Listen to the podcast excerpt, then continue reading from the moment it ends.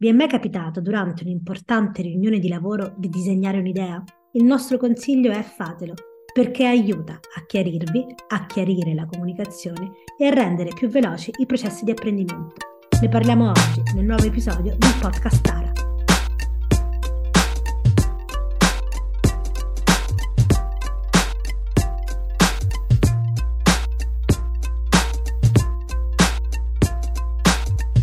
Ciao, io sono Federica Colonna e questo è Tara, il podcast in media partnership con Italia che cambia per raccontare un nuovo modo di fare impresa.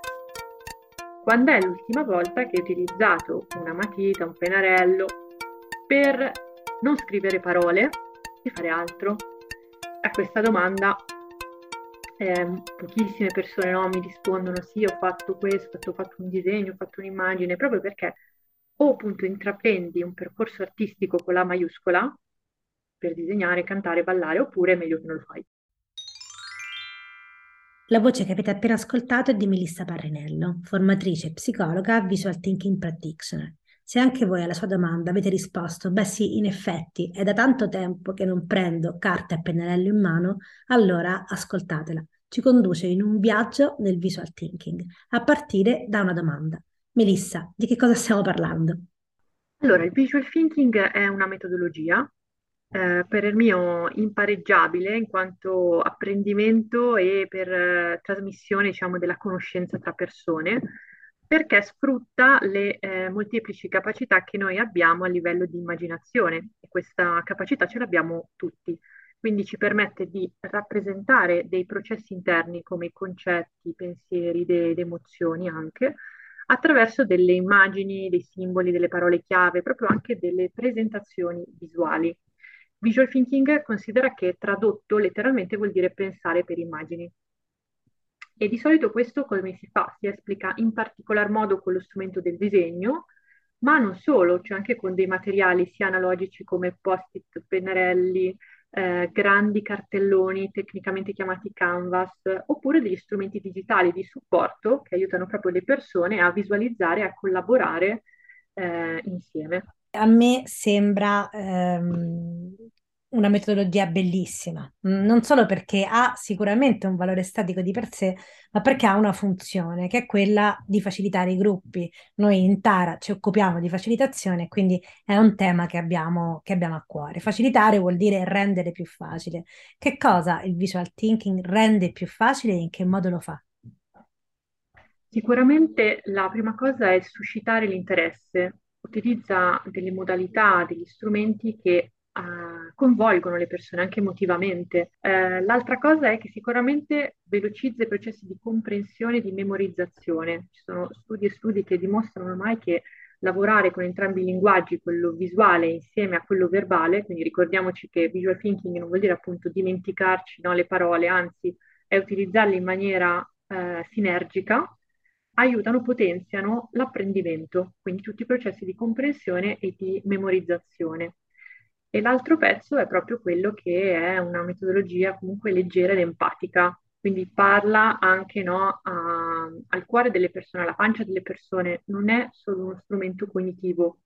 Questo è molto interessante, lo diciamo anche nella facilitazione, no? Comunque le emozioni che sono quelle cose che ci muovono, ci portano a comprendere il mondo e a stare nel mondo.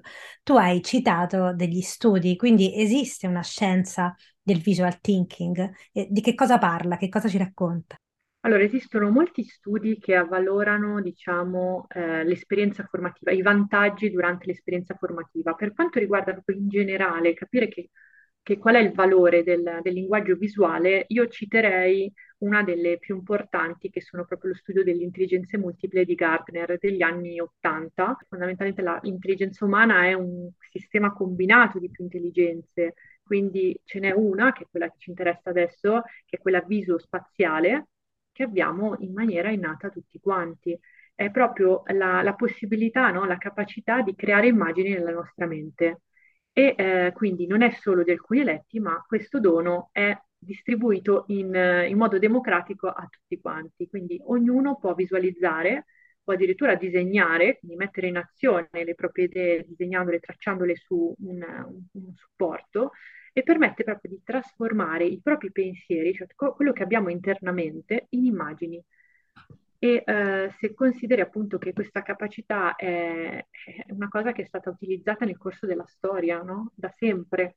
Prima di tutto i nostri migliori antenati, quando dovevano rappresentare la loro realtà di tutti i giorni, cosa facevano? Disegnavano delle, delle, delle protoforme, no? Fondamentalmente sulle, nelle caverne, nelle pareti delle, della roccia. Poi anche tutto nel, tutto nel periodo rinascimentale, tutte le scoperte più scientifiche più importanti sono state fatte grazie alla visualizzazione. Pensa anche solo alle le mappe, no? per, per navigare, o comunque tutti, tutti i principali promotori della scienza che proprio rappresentavano anche parti del corpo o eh, l'anatomia, l'astronomia, con dei, dei pittogrammi, non, non utilizzavano solo ed esclusivamente le parole, perché ci permetteva immediatamente di ancorarle alla realtà e quindi a capirla più facilmente. Considera anche, questa cosa è meravigliosa dal mio punto di vista da psicologa chiaramente, che per il cervello la realtà vissuta e quella immaginata sono la stessa identica cosa. Quindi tu immaginati quante eh, opportunità noi ci possiamo dare, no? Perché possiamo accedere a delle opportunità creative, quindi di azione, che prima non immaginavamo neanche. E quindi ancora una volta questo visual thinking ci permette di compiere un processo di trasformazione da un'idea a qualcosa di tangibile e reale su cui io posso fare qualcosa. Guarda, mi vengono in mente due cose mentre parli. Una è che ognuno di noi subisce una grande perdita, perché quando siamo piccoli disegniamo, no? Lo facciamo, lo facciamo senza timore neanche del, dell'effetto, del risultato estetico.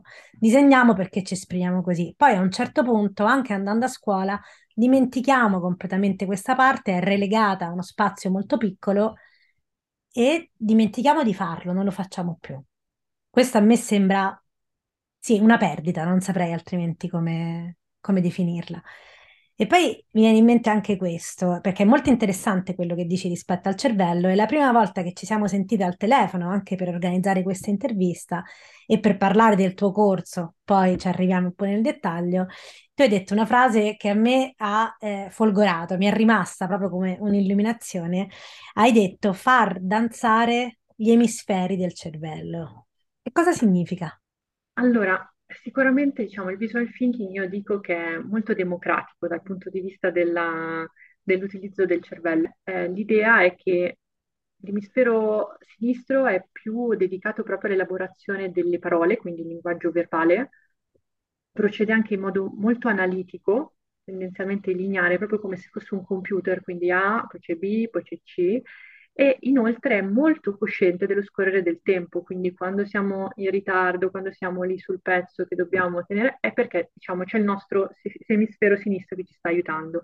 L'emisfero destro invece è eh, molto più rapido e soprattutto elabora le complessità, anche ad esempio l'elaborazione dello spazio è, diciamo, più eh, legato all'emisfero destro, ma anche è più intuitivo, ama tutte quelle informazioni non verbali e anche globali, quindi più sistemiche, vediamolo così, e quindi a lui è deputata l'elaborazione di tutte le percezioni dette Gestalt.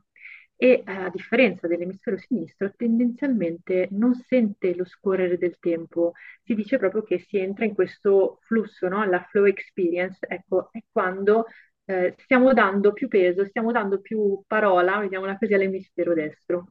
Per scendere molto sul piano concreto, se questo è il mondo della facilitazione visuale, se questo, come dire, se sappiamo ormai per certo che ci può cambiare la vita, come può farlo da professioniste e professionisti? Cioè, come possiamo prendere gli strumenti, quali strumenti, come possiamo pre- prenderli e portarli nella nostra vita professionale? In particolare, diciamo, io re- mi relaziono moltissimo con dei miei colleghi, cioè dei formatori, ma in realtà questo discorso può valere come professionisti, come facilitatori, appunto, come abbiamo ben detto, ma anche con chiunque abbia delle interazioni umane tra persone. Però per ogni professionista, ecco, cosa succede? Che nel momento stesso che io entro in interazione con qualcuno, sono due mondi che si uniscono.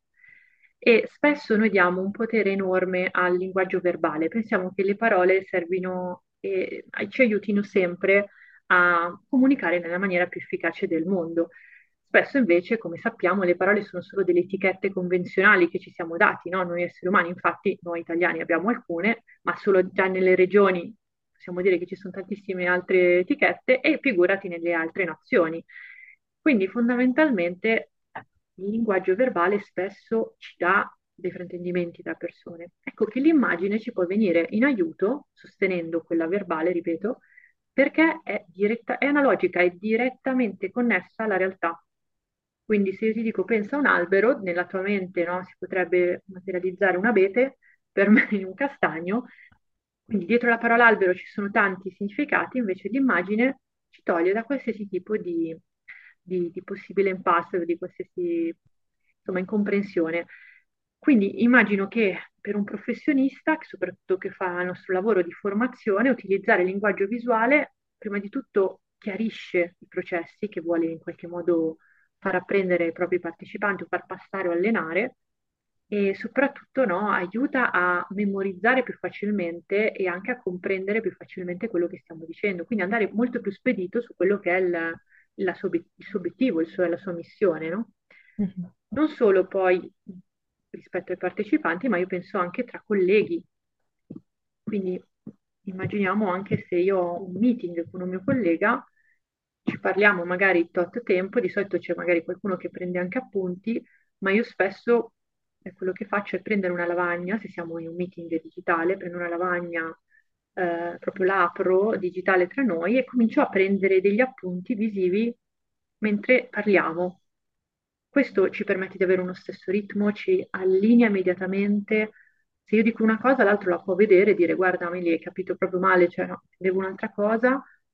E io idem dire scusami, ho capito bene, questo è il passaggio tra A, B, cioè questa roba qui. Ah ok, perfetto, e quindi anche lì ecco che un'altra volta si riducono i fraintendimenti, ma soprattutto si velocizza immediatamente la, la comunicazione tra le persone.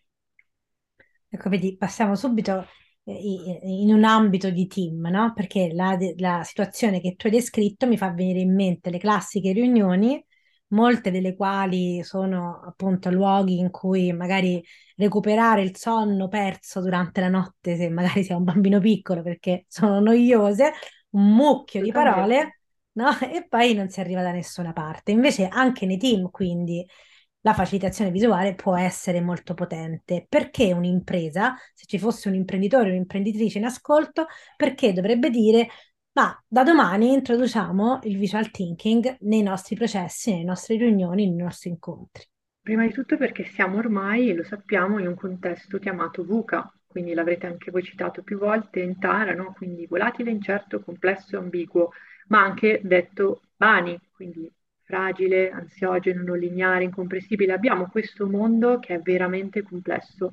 Per me il visual thinking è una lente che ci permette di semplificare questa complessità, pur mantenendole la ricchezza, perché semplificare non vuol dire togliere degli elementi fondamentali, anzi il visual thinking ti permette di raccontare in maniera semplice complessità importanti. La facilitazione visuale ti permette di rendere tangibili quei processi che sto facendo di facilitazione, e quindi tutti stiamo guardando la stessa cosa, quindi tutti stiamo allo stesso livello, siamo allo stesso punto, ci permette di allinearci. Questo velocizza tantissimo ogni processo, fino invece a pensare anche di visualizzare dei processi organizzativi più importanti. Penso a costruire sistemi di people management dove si analizza ad esempio la people journey con degli strumenti, poi si possono co-creare insieme alle persone, no?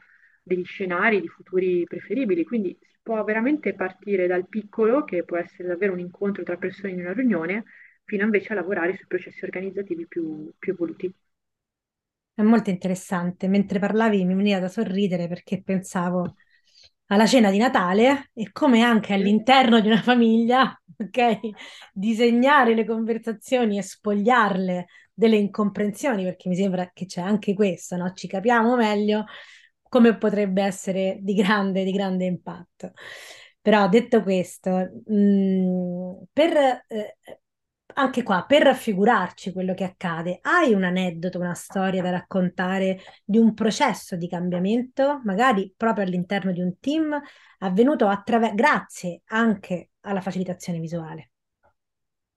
E penso a una cosa che forse viene meno presente se si pensa al campo della psicologia o comunque del visual thinking, che è ad esempio eh, un lavoro che ho fatto con una società di consulenza che mi ha chiesto di fondamentalmente lavorare sulla brand identity. Quindi dovevamo proprio andare a definire un nuovo logo, una nuova identità eh, per questa società che era stata appena fondata. Ecco, il mio contributo è stato quello di lavorare sul purpose del, di questa società, ma con sempre degli strumenti altamente visuali che permettesse, visto che questa società era fondata da due socie, di ad esempio allinearsi tra loro, quindi cominciare già a esplorare individualmente, ma comunque anche la coppia è un gruppo, cioè insomma non è il singolo, e quindi anche allinearsi tra di loro, fino ad elab- a elaborare un'immagine che potesse rappresentare il proposito. Ecco, il logo per me è una delle cose più difficili, no? Se ci pensi, perché in un gesto, in un get- cioè anche, anche pensa al payoff, no? In pochissime parole,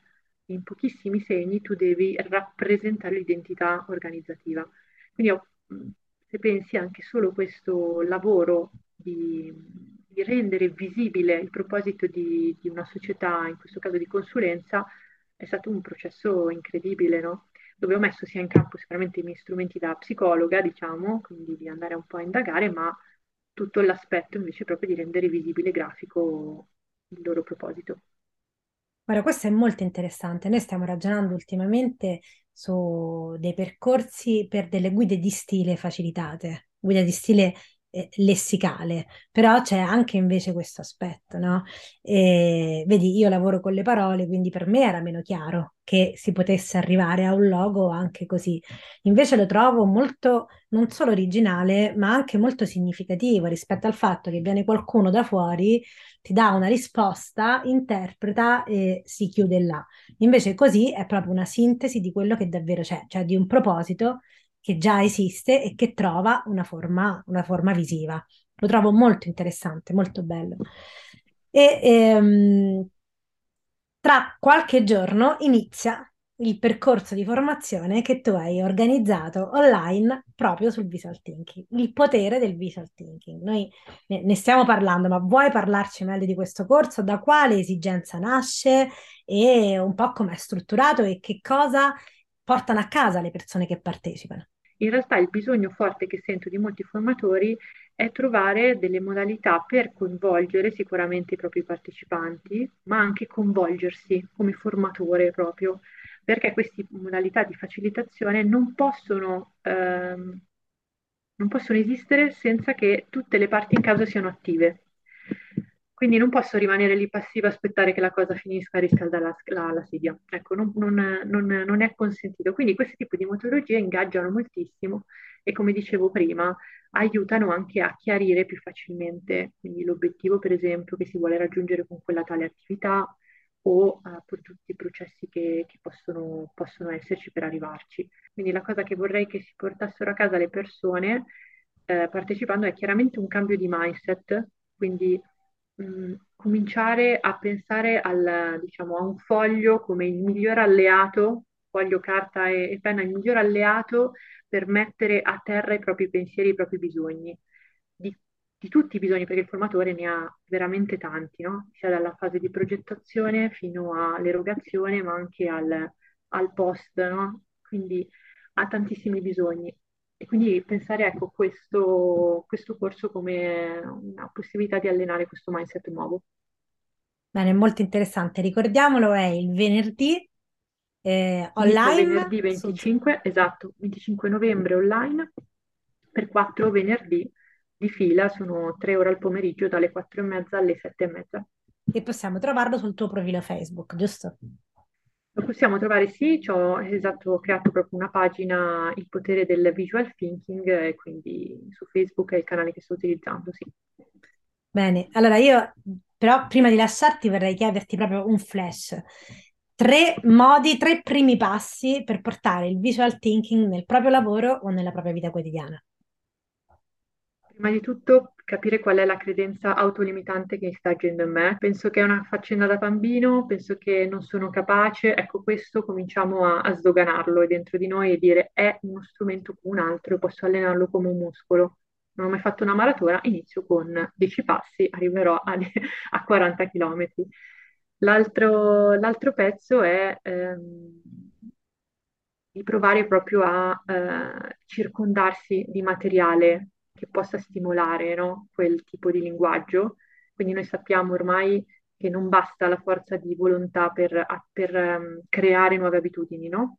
Quindi se voglio iniziare a correre non basta dire ah, sì, domani ce la farò, ce la farò, ma devo mettere le scarpe da corsa vicino alla porta di casa. Questo aumenta, diciamo, la possibilità, mi, mi riduce le resistenze.